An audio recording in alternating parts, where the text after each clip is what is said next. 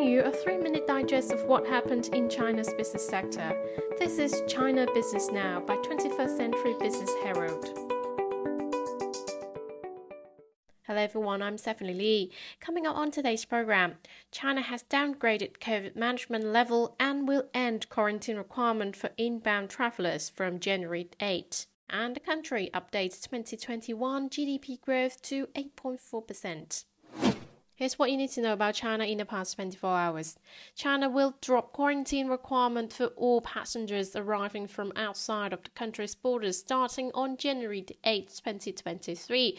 Its top health authority announced Monday in a major step toward opening up the country's borders that have been largely shut for the last three years. Travelers entering China from abroad will no longer need to apply for a health code from China's embassies overseas, but they will still need to have a negative nucleic acid test result within 48 hours before departure, the health authorities said. Upon arrival, travelers also don't need to get tested.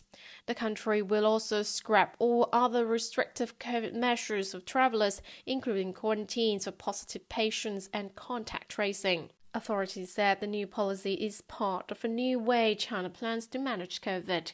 China downgraded COVID management to a less strict Class B disease and will also call COVID an infection instead of pneumonia. The change is more in line with the current characteristics and danger level of this disease, the National Health Commission said in a late night statement.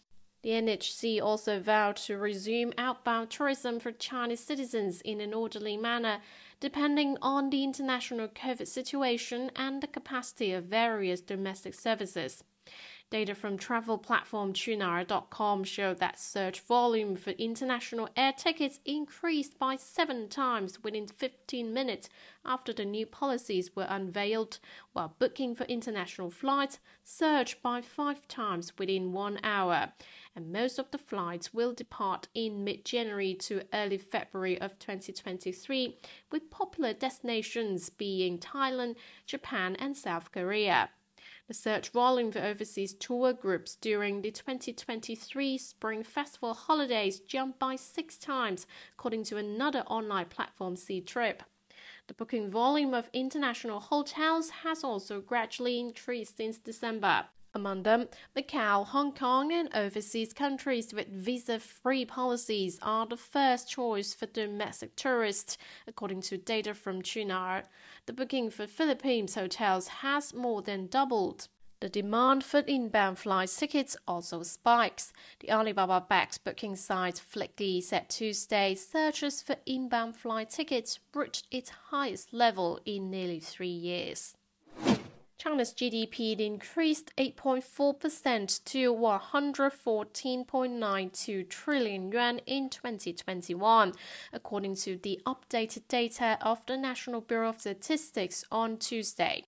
The Bureau has recently carried out the final verification of last year's GDP data and updated the number, which is up by 556.7 billion yuan compared with the preliminary number released in January, the Bureau said on Tuesday.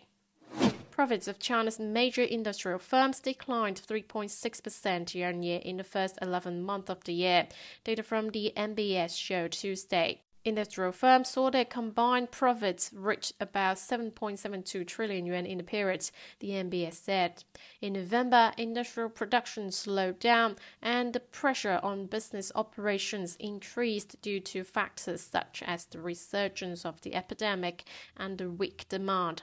But the profit structure continued to improve, said senior NBS statistician Zhu Hong.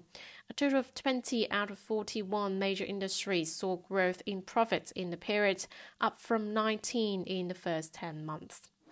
Moving on to some regional highlights.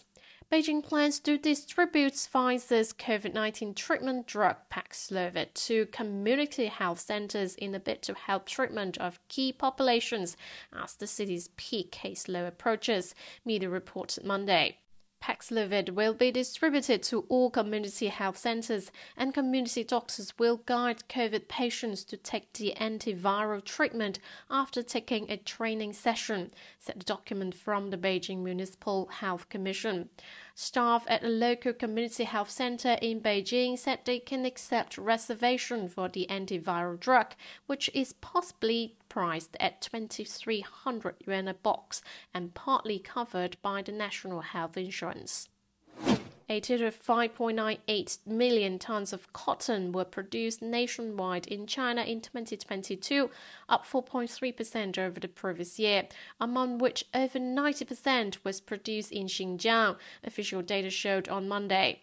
Xinjiang's cotton output increased 5.1% year on year to 5.39 million tons this year. It accounts for 90.2% of the nation's total output, up 0.7 percentage point over the last year. Chinese tech company Baidu announced on Monday that a major expansion of its commercialized fully driverless robo-taxi service in Wuhan, capital of Hubei province, with an aim to build the world's largest fully driverless ride-hailing service area in 2023. Baidu is tripling the size of its operation area, increasing the number of robo taxis in service, and expanding operating time to include key evening hours in Wuhan. It also plans to put an additional 200 fully driverless robo taxis into operation across the country next year.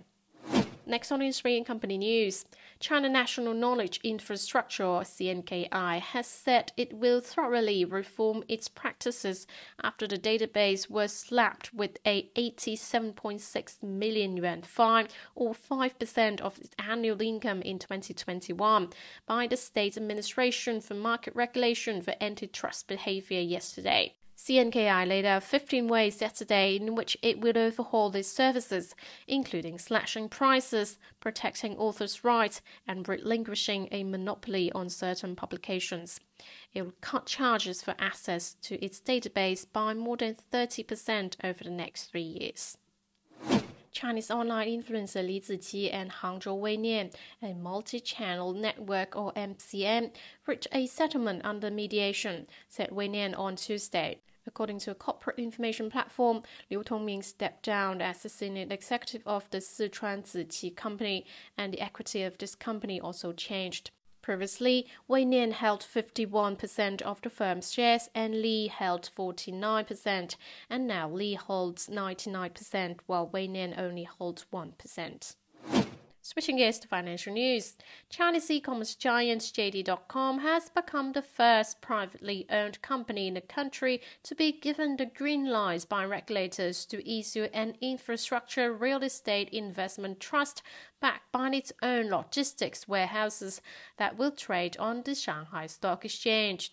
The REIT will issue 500 million shares priced between 3.24 and 3.73 yuan, the Shanghai board said today. The underlying assets are three logistics parks located in Wuhan in central Hubei province, Langfang in northern Hebei province, and the southwestern municipality of Chongqing. Chinese yuan has surpassed the euro in the foreign exchange settlement of Russian SMEs, according to Russia's PSB on Monday. The yuan overtook the euro with the proportion of 31% versus 28%, a situation that has also been confirmed by other large Russian banks, according to the PSB survey. Wrapping up with a quick look at the stock markets. Chinese stocks further advanced on Tuesday after the country announced to scrap quarantine requirements for international arrivals. The benchmark Shanghai Composite gained almost 1%, while the Shenzhen component rose 1.16%. That's it for today. Tune in tomorrow on China Business Now by 21st Century Business Herald. Goodbye.